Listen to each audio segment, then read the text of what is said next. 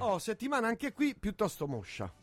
Ah, ah, ah, Eh? ah. Ah, è uscito Capitano America, È però giusto sì, quello, certo, eh, è visto, di sono che, viste eh. settimane più dinamiche. Eh, mamma mia. Però volevo farti una domanda.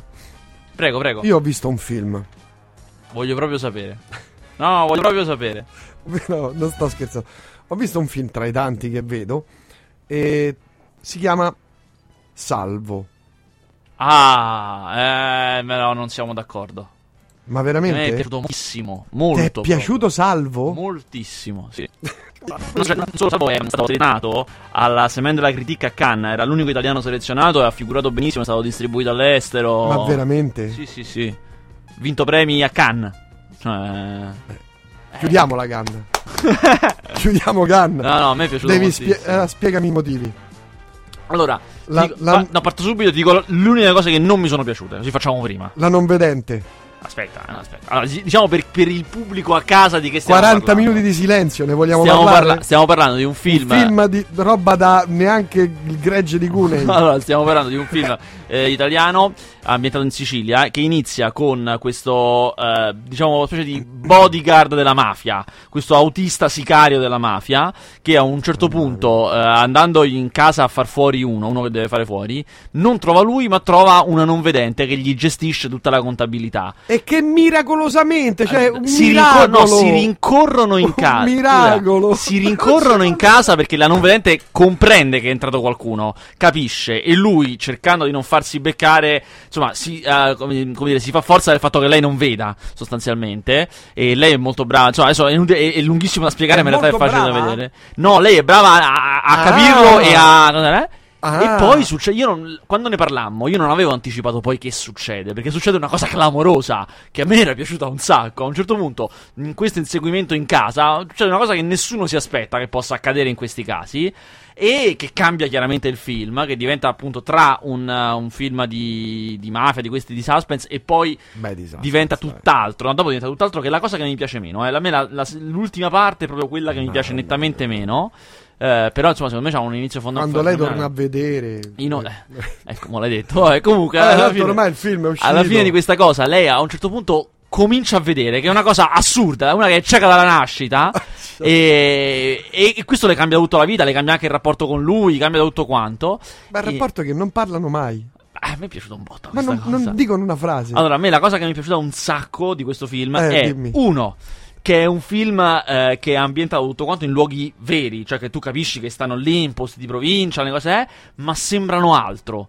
Cioè, stanno a un certo punto, nella fine, stanno in quella fabbrica dismessa che sembra il West, sembra il Texas, sembrano posti che sono tutt'altra cosa. Beh, insomma, sembra una un'altra fabbrica cosa. dismessa. No, ma loro sono, sono- sono gestiti come quelli del West, che stanno in lontano con la Sì, pistola beh, pronta. giusto quando lui esce No, fuori poi la, poi pistola la polvere ovunque, cioè sembra proprio Vabbè, un'altra ma cosa. Cioè, stai forzando Poi- la mano. No, Vasquez, perché non- le, le sensazioni che ti dà. possibile. Poi è un film dove tutto il sonoro è a palla di cannone. Si sente solamente battere ferro per tutto il film. Il cane Si che sente- abbaia, ma Esatto, esatto. Io E- non so come No, possa- ha delle idee, delle idee fenomenali. Secondo Veramente? Me. Allora- Loro, loro si- sono due registi, si chiamano Grassadonia uno e l'altro, porca miseria, non mi viene. Renato. L'ho anche intervistati. Guarda, sono due promesse. Il direttore Sì. della fotografia è Daniele Cipri. Ecco, di la Cipri fotografia è bella. Di La Da- fotografia è di Daniele bella. Cipri, di Cipri e Maresco, che è bravissimo. La fotografia è bella, ma il resto veramente. Io sono rimasto due ore a guardare. Perché questo film? No, bellissimo. Perché questo film? Perché fanno questo film? Non sono d'accordo. E vabbè, purtroppo non siamo Ahimè, d'accordo. ahimè. La trasmissione termina qui, mi dispiace.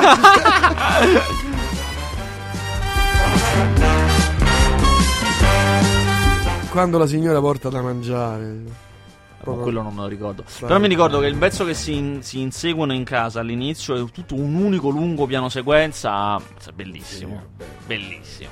Io sono rimasto a bocca aperta. cioè, Sembrava di un. Infatti, un B-movie. Cos'è?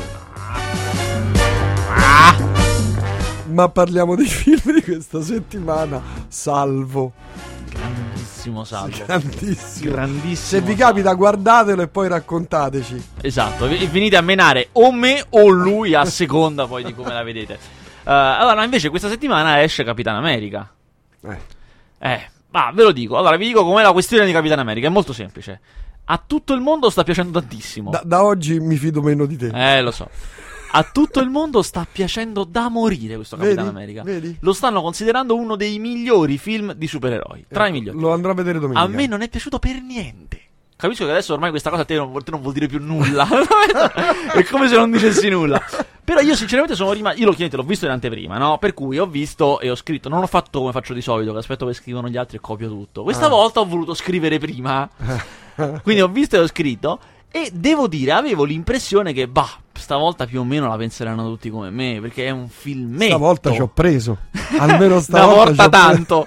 È un filmetto. Invece sono rimasto molto stupito dal- dall'apprezzamento che si è creato intorno a questo film. Perché io l'ho trovato T'hanno bannato tutti? troppo, troppo serioso, che non, non- per nulla divertente, nel senso de- di Avengers, di Iron Man. Eh, l'ho trovato neanche troppo appassionante. Poi perché è un film fatto molto bene, eh, mica stiamo parlando di una cretinata, no. Però, insomma, per gli standard dei film Marvel l'ho trovato meno appassionante del solito, con meno. boh, Meno travolgente, forse. Sì, sì. Racconta appunto la storia di Capitan America che l'abbiamo lasciato che è stato scongelato, quindi sta nel presente. Ci sta. È tutto, è tutto intorno alla relazione tra lui. Nick Fury, che sarebbe Samuel L. Jackson, Vedova Nera, che sarebbe Scarlett Johansson, e lo Shield, che è quell'organizzazione che li riunisce tutti, a capo della quale c'è Robert Redford. Ed è un film un po' eh, tipo. Ancora hai tante robe Redford. Porca miseria, guarda che Robert gli dà, eh. Redford, eh. C'ha un doppio petto straordinario. Vabbè, ma lui sempre così. È gessato? No, perché è giorno, quindi grigio, grigio, Ah, grigio, chiaro. grigio. E straordinario. Ed è un po'. que- le scene con Robert Redford richiamano un po' i film suoi anni 70, quelli spionaggio, intrighi a alto Mm. livello, ma veramente alla lontana, eh, ma non ti fai idee che. Tre giorni del Condor. Eh, non a quelli, perché lui fa il boss in questi casi, non fa più l'ultima Ah. coda del carro, chiaramente. Lui è un Ecco, altro. vedi, tipo di potrebbe ruolo. essere un'idea. Il quarto giorno del co- che si svolge Il subito sequel, dopo. il sequel dei Tre giorni del Condor. Si svolge il giorno dopo. Guarda che idea, finisce. che, guarda che idea mi è venuta, guarda, geniale che sono. E, e niente, insomma, è, insomma, è un film di. Io, secondo me è un film di passaggio. Perché è un film che ricomincia da capo. Perché chiaramente tutto quello che avevamo, sapevamo di Capitan America è finito perché sta in un altro tempo con altre persone. Quindi eh, ri- ripa- fa ripartire da zero Capitan America. Serve molto, guarda, è molto utile a portare avanti la grande trama. Tutti questi film Marvel sono tutti uniti da una grande trama che si chiuderà nel secondo Vendicatori. E questo è molto importante, questo film qui, per, per questa grande trama. Ma per il resto, ma, ma io non ci sto. Posso dirlo? Ma. Ma, ma. Va bene. Allora, altri film, i fratelli Karamazov, ne abbiamo parlato la scorsa settimana, abbiamo accennato. Ah, ricorderò, ricorderò. Cos'è i Fratelli Karamazov? Innanzitutto sarà difficile che voi lo vediate, perché sono quei film che escono in una sala. È un film polacco che racconta di una compagnia di attori che mette in scena i Fratelli Karamazov in una fabbrica dismessa. E chiaramente ci sono scene proprio di loro che la mettono in Prese scena. da quindi- salvo? Da- Fabbrica di spessa di salvo. Ci sono scene proprio dei fratelli Karamazov che loro le mettono in scena e altre invece della storia di questa compagnia, delle cose che gli accadono. È un film che a me sostanzialmente non è piaciuto, ma devo dire una cosa, devo dire che quando recitano i fratelli Karamazov sono veramente bravissimi. Cioè, raramente ho visto delle, delle scene. Poi, tra l'altro, sono immaginate, siccome sono delle prove di uno spettacolo, sono scene tra loro slegate, quelle dei fratelli Karamazov. Quindi non c'è neanche per dire il filo della storia a darti un po' di suspense. Sono semplicemente loro che recitano de- delle scene così eh, a sé stanti. E devo dire, bellissimi, bravissimi. Cioè, molto più che nelle altre parti del film. Che infatti, questo è un po', un po' un peccato. Va bene, quindi messo in Da cantina anche i fratelli Karamazov. Qui abbiamo Yves Saint Laurent. Vai. Oh, Yves Saint Laurent è proprio un film da signore, un film da signore sulla storia della vita di Yves Saint Laurent, il grande stilista. Quindi, grandi abiti, ricostruzioni, capito? Profumi a rotta di collo. Ma sì, vai al cinema e senti il profumo. No, ma mh, allora, a me questo tipo di film non piace, eh, perché i biografici non mi piacciono. Sai sono neanche a me. sempre fatti malissimo, secondo me, perché ti raccontano la vita di persone che magari non hanno avuto vite interessanti, perché non è detto, e non ti raccontano mai, ma scusa, ma perché questa persona di cui stiamo parlando si è meritato un biografico? Cioè, io che non so nulla di moda, non ho capito perché il Laurent è meglio di un altro qualsiasi stilista. Sicuramente ci sarà una ragione, eh? Beh, te l'avranno fatto vedere con eh, il disegno degli abiti. Sì, ma io che sono un profano, no? Eh, cioè, sì. ci vorrebbe qualcuno che mi dicesse: Guarda, lui ha innovato qua, oppure questa cosa non l'aveva mai fatta nessuno, oppure in questo era pazzesco, che ne so. E invece queste cose non ci sono mai in questi film. Si parla sempre di gossip, gossip delle loro vite di cui non me ne frega niente, perché non sono interessanti, non si svolgono, siccome sono vite vere, non si svolgono con quel fare interessante dei film. Eh no. eh. Boh, a parte poi- le nostre, che insomma. Sì, eh, a parte appunto la, la mia che ogni giorno Eh, ma poi insomma, boh, è recitato molto bene. Ci sono due attori che sono veramente il futuro del cinema francese. Sono Eh. Pierre Nimi e Guillaume Ganet, eh, che sono due attori giovani bravissimi. Ma per il resto, però, comunque, questi sono film che, che posso dire quel che mi pare. La gente li andrà a vedere perché il Saloran è il Saloran, capito? Voglio vedere, voglio, la gente vuole vedere abiti, vuole vedere alti livelli Francia, Parigi, alti livelli metà Novecento, capito? Ed è quello che vedrete. Mentre quando c'era Berlinguer, eh, caro mio, Tu l'hai visto? no. No. No. Allora, quando c'era Berlinguer, ne abbiamo accennando settimana scorsa, è il film di Walter Vertroni su Berlinguer. Warter. Vartere. Wartere. Per cui voi vi- già, già vi siete fatti un'idea. Quando io ho detto questa cosa, già vi fate una vostra idea in testa. Già questo già prende una forma perché eh, si pensa alla retorica di Veltroni, a quel che ci può stare. E per buona parte ne- avete ragione, nel senso che nel film si trovano nell'ordine Giovanotti che parla di comunismo. Eh, una scena con le prime pagine dell'unità del giorno in cui è morto eh, Berlinguer, quelle che ho scritto addio, accartocciate che sono mosse dal vento in una piazza deserta in bianco e nero. Eh, ci sono spighe di grano al tramonto, cioè ci sono queste cose Bellissimo, bellissimo. questa poesia che è un po' da quattro soldi, insomma, un po' smielata. le cose. E poi c'è molto protagonismo di Veltroni, nel senso che lui eh, usa dei super 8 suoi, si indica se stesso nei filmati degli anni 80. Dice in questo comizio c'ero anch'io, eccomi là. Eh, Insomma, c'è molto lui. Quando pa- siccome lui poi ha accesso a delle testimonianze a cui nessun documentarista avrebbe accesso, cioè questo qui, per quanto ne sappia io, è il primo film della storia del cinema italiano ad avere al suo interno un presidente della Repubblica in attività. Cioè c'è Giorgio Napolitano, è una cosa che nessuno può avere, nessuno può avere il Presidente della Repubblica nel suo film, mentre è in carica. E mentre invece qui c'è, sono cose chiaramente che... sai, poi c'è una serie di politici incredibili, che è quelli lui a cui lui ha accesso, e quindi in questo senso le testimonianze sono forti, cioè è roba forte, e di livello quantomeno, gente che l'ha conosciuto, gente che ci ha lavorato, gente che ha avuto a che fare con quell'ambiente, cos'è? E... C'è anche eh, la figlia? c'è la figlia chiaramente, c'è molto anche molto ricostruzione di quegli anni e, e in questo, anche in questo si vede Ma che è c'è anche do- Veltroni. documentaristico, cioè si vedono anche filmati de- d'epoca. Sì, sì, molto filmati d'epoca, molto buoni, anche roba che non si vede spesso. E si vede molto Veltroni in queste interviste perché gli intervistati spesso. fanno- parla- si vede proprio che stanno parlando con lui. Gli dicono: Eh, come co- so, pensavo che te avresti fatto delle cose, invece non le hai fatte. Cioè, ci sono anche dei momenti proprio Mm. così.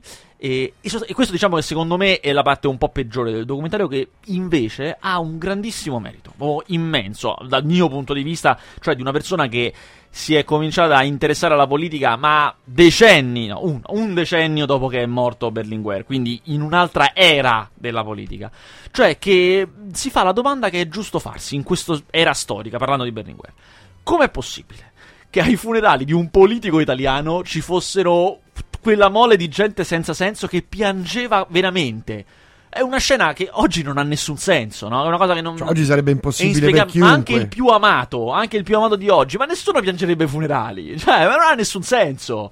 E questa cosa è incomprensibile per chi non l'ha visto, è veramente incomprensibile. E lui parte da questo presupposto. Ma poi Cioè, la spiega, cioè eh, di pana la lui- matassa. No, lui eh. dice subito: Per me non è un mistero questa cosa. Cioè, perché io l'ho vissuta e lo so perché questa cosa è.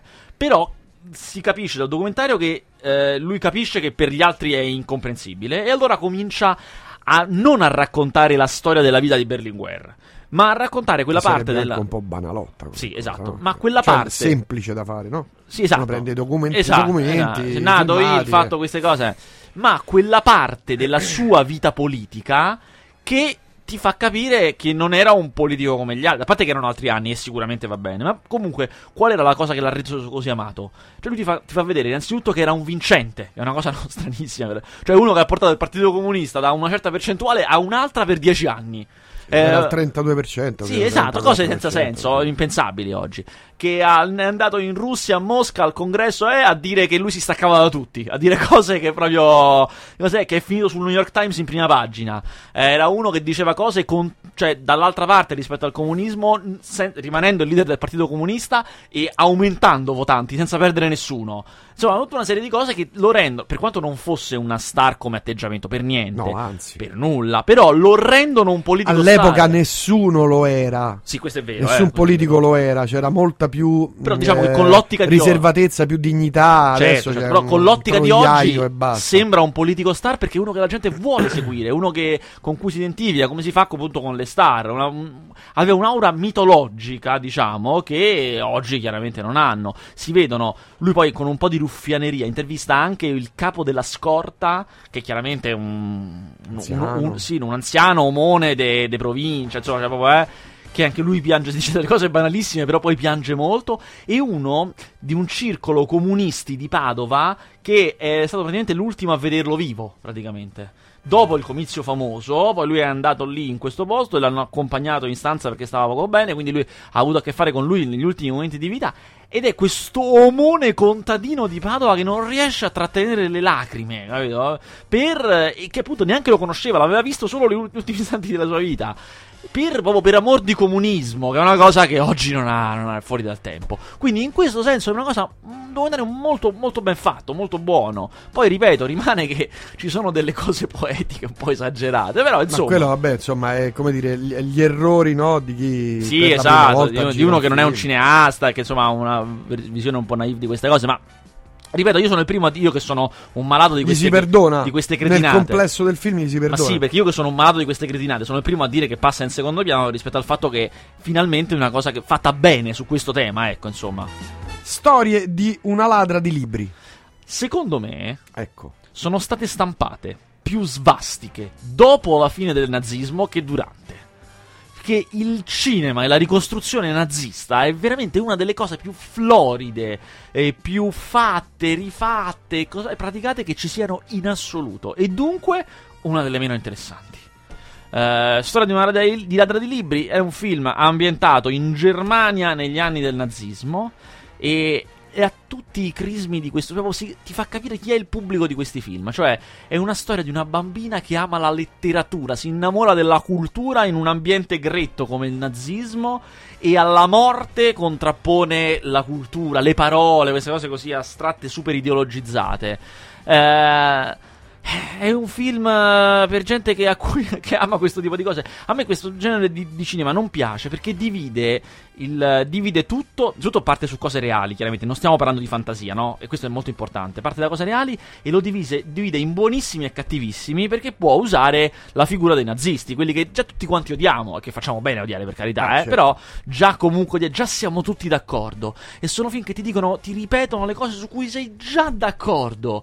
E, e non hanno quella cosa che è bella nei film, delle figure complesse. Sono film dove i buoni sono buonissimi e i cattivi cattivissimi. Cioè, che per quanto io sono ben lungi da voler fare apologia di nazismo, però posso immaginare che i, i nazisti, anche i soldati, fossero gente che magari tornava a casa, aveva una moglie, voleva bene dei figli, poi faceva cose orrende, per carità, eh. Però poi a un certo punto io comincio a non crederti più quando sono tutti dei sadici che ridono mentre ammazzano. eh.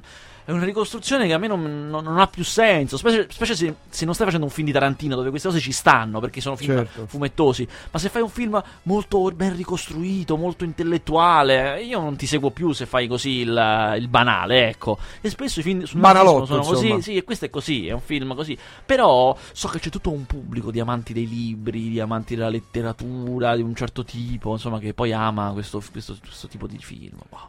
Sono le 18.42. Abbiamo ancora svariati film, ma tutti veramente. cioè, Sono le mamma 18.42 e ancora non si è parlato bene di un film. Eh, cioè, un eh, film terribili. La luna su Mamma Torino. mia, la luna su Torino. Ecco. Poi dici salvo, poi ti vorrei far vedere la luna su Torino. No, guarda, adesso ti guardi la luna su Torino e poi mi dici se è meglio o peggio. Guarda, credo che peggio di Salvo non ci sia No, nulla. no. Mo ti guardi la luna su Torino e mi dici se è meglio o peggio. La luna su Torino è un film di Davide Ferrario. Eh, che racconta di tre persone che condividono un appartamento a Torino, due universitari e un ricco che non lavora. Ecco. Era un incazzato. E aveva problemi di relazione con le donne. Come me. Io penso che noi avremo bisogno di incontrare qualcuno. Uno da perderci un po' la testa. Uno che appare così da un momento all'altro e Sampdoria 87. 2-0 per noi. Forza Toro, sempre. Pensavo che saremmo potuti rimanere soli. Io e te. No, io e lui. Ma c'è il cantante dei Modena City Ramblers per caso? No, non mi pare. Alto Mi là sembra di averlo visto di sfuggita. Posso fare una domanda in confidenza? Con Maria, tu ci sei mai stato? Con Maria. Ma dai, magari una volta che non c'ero. No, Guarda che non mi arrabbio. detto di no, no. Ma che? Mamma mia, è un film non ha una storia. Sono queste tre persone in un appartamento. Non ha, non ha una storia, i personaggi non sono interessanti, il contesto è compiaciuto del proprio intellettualismo, è veramente fastidioso. Io è un film che ho odiato profondamente, non ce la facevo più. Perché Vabbè, è un film che si dice continuamente quanto sono bello, quanto siamo bravi noi che facciamo film senza trama, che in realtà sono film possono essere molto belli, ma sono difficilissimi da fare. Questo invece è pigro, non ha niente di originale, niente di Mazza. non ha un guizzo, non ha nulla, altro che magari fosse salvo. Quello sì che era un film. Eh, ti dico, guardatevi salvo e poi ci sentiamo la prossima settimana. La prossima settimana facciamo l- l'applausometro su Salvo. Eh sì. Cuccioli, il paese del vento. no, non l'ho visto Cucciolo di Paese del Vento. Vabbè, ma non hai visto niente. Bah, Avevo, de- finiti. avevo ce delle importanti interviste. No, allora c'è l'unico film bello della settimana. Quale? Pensa. Qui non ce l'ho. Di- pe- pensa te. In grazia di Dio. In grazia di Dio. Allora, In grazia di Dio è un film sul quale io potrei dire le stesse cose della Luna su Torino, solo che tutto, tutto invece va, va bene. va per- cioè, è un film su tre personaggi che non ha una trama particolare, li racconta semplicemente, ma è bellissimo. Allora, In grazia di Dio, innanzitutto, è, è stato eh, il film italiano che è andato al Festival di Berlino, quest'ultimo che c'è stato a febbraio, a cui io ero. E, e Come? che, a cui io ero, vabbè, ma insomma, ma, ma non voglio parlare di me. Eh, ed è stato veramente tra i più bei film del Festival di Berlino. Ci siamo fatti molto, molto notare bene. Ed è un film che è contemporaneamente molto europeo, quindi molto internazionale e molto locale. Perché è un film tutto ambientato nel Salento e proprio calato dentro il Salento, nella realtà contadina, eh? ma ha un modo di essere, in maniera in cui è fatto è molto all'europea. Cioè, è questi film che raccontano il- la vita delle persone per come si svolge, che è una cosa difficilissima, perché solitamente il film racconta un evento, racconta una cosa, tant'è che lo puoi raccontare, la trama si può raccontare, mentre invece questo qui racconta la vita eh, di quattro donne, eh, una, una madre, sua figlia e le sue figlie. Eh, è veramente difficile da raccontare. Per esempio, qui c'è un, c'è un personaggio straordinario che dice una cosa straordinaria: che è questo. mm, a un certo punto, la nonna della famiglia, vedova da, da decenni, si trova un uomo, cioè trova un altro vecchio. De- del paese con la quale ha un rapporto. Però chiaramente sono due contadini, quindi hanno un rapporto molto spiccio e sbrigativo, veramente molto poco sentimentale. E a un certo punto eh, lei dice a lui, in un momento di sincerità, in un momento così, eh, lei gli dice, eh, ma io ti amo. E lui, che appunto è un contadino, che poi è un contadino davvero, perché sono non, non attori, non sono attori professionisti, quindi c'è proprio la faccia del contadino, gli dice, gli, gli dice, non dire cretinate, io parlo di cose serie, che si voleva sposare, lui parlo di cose serie, non di amore, ed è un uomo straordinario. Ehm, E, niente, è un film che io vi consiglio moltissimo. È di Edoardo Winsper, che è questo cineasta pugliese fortissimo. E l- la protagonista è sua moglie. Ed ha quella qualità che raramente si incontra nei film, e che solitamente invece hanno i migliori film italiani. Che è di riuscire a raccontare più delle sensazioni che degli eventi. Che è una cosa molto difficile. E quando facciamo le cose al massimo ci riesce bene.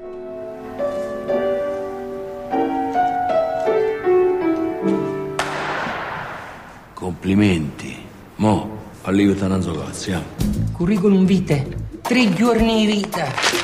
Ah, tu fenomeno. Ma chi cazzo è stu lololo? Una star a Napoli e provincia. Tu li puoi fregare. Io? Sì. Ti presento Pino Dinamiti, il nostro nuovo tasserista. Un pianista. Diplomato al conservatorio. Eh? Sì, ma quello serale. Non mi fotto un cazzo se tu sei amico di boss. Con quelli devi parlare solo napoletano. Io sono da Napoli. Sono nato a Napoli, figlio napoletano. Ce la facciamo una pista. Una pista? Popolo di Napoli, accogliete Lollo! Questo è un filmone. Eh, non sono riuscito a vederlo e mi è molto dispiaciuto. Ah, beh, ma io ti, pres- ti propongo queste cose. Uscirà tra quattro settimane, credo, tra quattro no, cinque ma era, settimane. era passato ad un festival e l'avevo mancato. Dei, dei fratelli Manetti, ricordiamolo. Sì, e stiamo vado- parlando di pazzo. Songhe Songhe Napoli. Lui e quel lollolob di merda hanno profanato il matrimonio di mia figlia. Noi siamo la legge. Va bene, va bene, va bene. Siamo quasi in chiusura perché sta per arrivare Tamagnini, Emanuele. Con la sua musica. Ma eh, ho visto, non ci sono proprio novità cinematografiche, poca roba, ma neanche fra due mesi.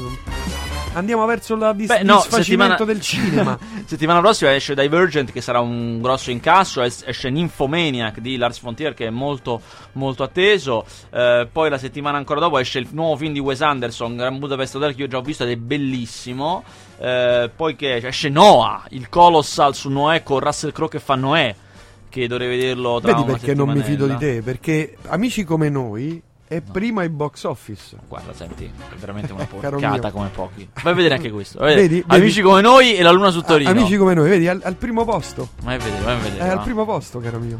Orrendo, orrendo. Guarda, vado al cinema a vederlo apposta. Ti do questo schiaffo morale. Questo schiaffo e, e poi subito un double bill. Prima amici come noi, poi la luna su Torino. Ti ritrovano dimagrito, asciugato, capito? I vestiti ti vanno larghi. E invece il film che tu ami, lei, sta al sesto posto. Ma raccoglie sempre più attestati di stima dalla gente che piace. È un film che piace alla gente che piace. Vabbè, prossimi film che usciranno, insomma. Te l'ho detto, c'è Divergent, c'è Nymphomaniac, c'è The Grand Budapest Hotel. Eh, Ah, belli. Sì, perché non piacciono a te, però sono film grossi. Cioè, ah, ho visto, attenzione, ah, questi, ti posso fare anche questa cosa. Ah, ho visto. Aspetta, che... Grillo, eh, sei ingrullito, eh. Sei ingrullito. Bah. Bah, Dicevo, bah, il, lo 23 dico aprile, il 23 aprile esce The Amazing Spider-Man 2, di cui io ho visto 20 minuti in anteprima. Ah, beh. Ma devo dire, molto meglio del primo, mi ha molto stupito. Bello, divertente, spara tutto quello che non è Capitan America. Molto vivace, mi ha, mi ha veramente ben impressionato. Ma soprattutto ho visto il film che più attendo adesso. Ah. Si chiama Edge of Tomorrow, Senza domani. È un fi- esce? eh, esce il 29 maggio, ma ne ho visti anche di questo. Ho visto 20 minuti in anteprima esclusiva. Eh, praticamente è un film con Tom Cruise, ambientato nel futuro, che prende lo spunto di Ricomincio da capo, il film con Bill Murray in cui lui, lui rivive sempre Ah. lo stesso giorno, però lo applica ad un giorno di guerra, cioè inizia che lui è un PR, uno, uno dell'ufficio stampa dell'esercito, uno che è un soldato ma non ha mai combattuto un giorno in vita sua. Che viene sbattuto al fronte, non si sa perché, perché ho visto Ma solo futuro, 20. guarda, prossimo futuro. No, no, futuro hai voglia. Lotta contro gli alieni. Ah, ma. Ah, beh. E viene sbattuto sul fronte. Non so perché, perché ho visto solo 20 minuti. E in questo fronte, subito, eh, chiaramente non- lui non sa fare niente perché non è un vero soldato. Entra in contatto con un alieno, cioè gli esplode addosso un alieno e viene riempito di materia eh, e si risveglia all'inizio della giornata. Uguale identico, la rifà tutta e come muore, di nuovo sul fronte muore, ricomincia, di nuovo ricomincia, ricomincia, ricomincia. Come siamo abituati a vedere in questo tipo di film. Però succede una cosa che non succede mai in questi film. Ad un certo punto, quando lui è diventato bravissimo, cioè spara a tutti, e chiaramente in quella giornata li conosce tutti, da dove spunta, Eh, cose, certo. Una degli altri soldati capisce tutto, perché a lei è già capitata questa cosa. Ah, bella. Però non le capita più. Cioè, le era capitato, quindi gli dice. Gli punta la pistola addosso e gli dice: Vienimi a cercare, ma subito. E gli spara. Di modo che lui ricomincia la giornata e deve trovarla e, co- e convincerla di questa cosa. E si capisce che elaboreranno un piano. Che io poi non ho visto, che ho visto solo 20 minuti. Beh, deve essere bello. Eh, infatti, molto ben con fatto. Bill- con Bill- altro. Bill Murray è Vabbè, stupendo. quello è un capolavoro. eh, Ricomincio da capo. Però altro passato- Molto divertente questo, da ridere proprio. Ah, che, sì? che non, non diresti vedendo Tom Cruise. Invece è molto divertente. È passato sotto silenzio quello di Bill Murray. Però, Però è eh. cresciuto negli anni, eh. Negli anni è diventato un. Adesso, Un adesso cult. tutti l'hanno visto adesso. Non cult, c'è nessuno sì, che non lo conosca. È un film straordinario proprio. Lui si supera lì, eh. Sì, eh, è perfetto. Eh, Ci sono dei momenti quando, quando conosce bene quella giornata che sa tutto, eh. È cosa stupenda. Va bene, grazie Vasquez. Ci sentiamo venerdì prossimo. Ci sarai? O hai qualche Che festival? giorno fai pensare? 28, eh, mi sa che non ci sono. Aia, perché? Vado a Bologna e poi a Bari. Festival di Bologna esistono. Eh, ogni anno vado al Festival di Bologna, si chiama Future Film Festival, e poi vado al Festival di inven- Bari. Te lo sei inventato. Ci vado ogni anno! Ma che? Ma pure Bari, mo fanno i festival anche a Bari. Il Festival di Bari esiste da 4 anni, però c'ha molto, molto... Finanziato? Sì, ed è, sta cercando di diventare grosso. Quest'anno l'unica cosa seria che ha è l'anteprima italiana di Noah. Io, vado- io per quello vado là, però vado lì solo il primo giorno poi torno a Roma. Perché il resto è roba già vista, per cui non mi... Beri, una piccola. com'era? Sì, se ci avessi un mere fosse una piccola Beri. Va bene. Eh, queste perle di saggezza popolare proprio. Grazie a tutti e a tutti, ci sentiamo perché che mi riguarda lunedì, arriva da Magnini, io volevo mettere, se riesco, abbiamo qualche minuto ancora, l'anteprima del nuovo disco di Jan Tiersen perché sono proprio curioso. No, non dite così. Carino. Carino? Viene anche in Italia. Eh, lo so, lo so, però ero curioso di sentirlo. Grazie e a lunedì ricordate sempre che una pietra che non raccoglie mai sugo. Jan Tiersen.